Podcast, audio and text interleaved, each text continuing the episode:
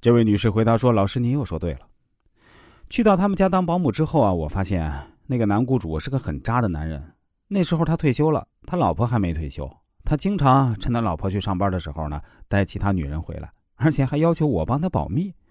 他老婆呢是个很好的人，对我客客气气的，所以啊，我也很纠结。每次跟他老婆聊天的时候呢，我都想把这个事儿告诉他老婆，但是我又不敢。我知道，如果我告诉他老婆呢，我就会失去这份工作。有一次啊，他老婆去外面要出差一个星期，家里呢就只剩下我跟男雇主。有一天晚上，这男雇主突然说。希望我做他的情人，还说如果我愿意呢，他会额外再给我几千块。我听到他这样说，就连忙拒绝了，因为我知道我不能做这样的事儿。我是有家室的女人，而且我也不喜欢这个男雇主的为人。我拒绝他之后呢，男雇主竟然对我提出一个很过分的要求，让我帮他搓澡，还说这是保姆的责任。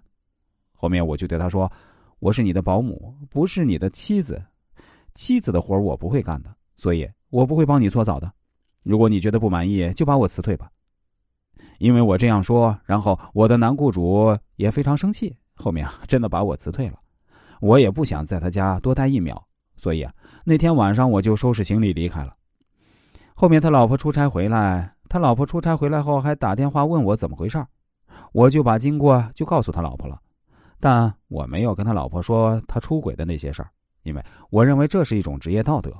如果他老婆自己细心呢，我相信他可以查到一些蛛丝马迹的。听完这位女士的叙说，我对她说：“您这样做是对的。不管我们从事任何职业，尊严和操守都是最重要的。您从他家里辞职呢，也是对的。现在家政这个行业还是非常紧缺的，那不愁找不到下家。没过几天啊，这位女士说自己找到了新的雇主，也发来了照片，是个七十多岁的老人。”我看了一下啊，从面相上分析，这个老人的品行还是非常端正的。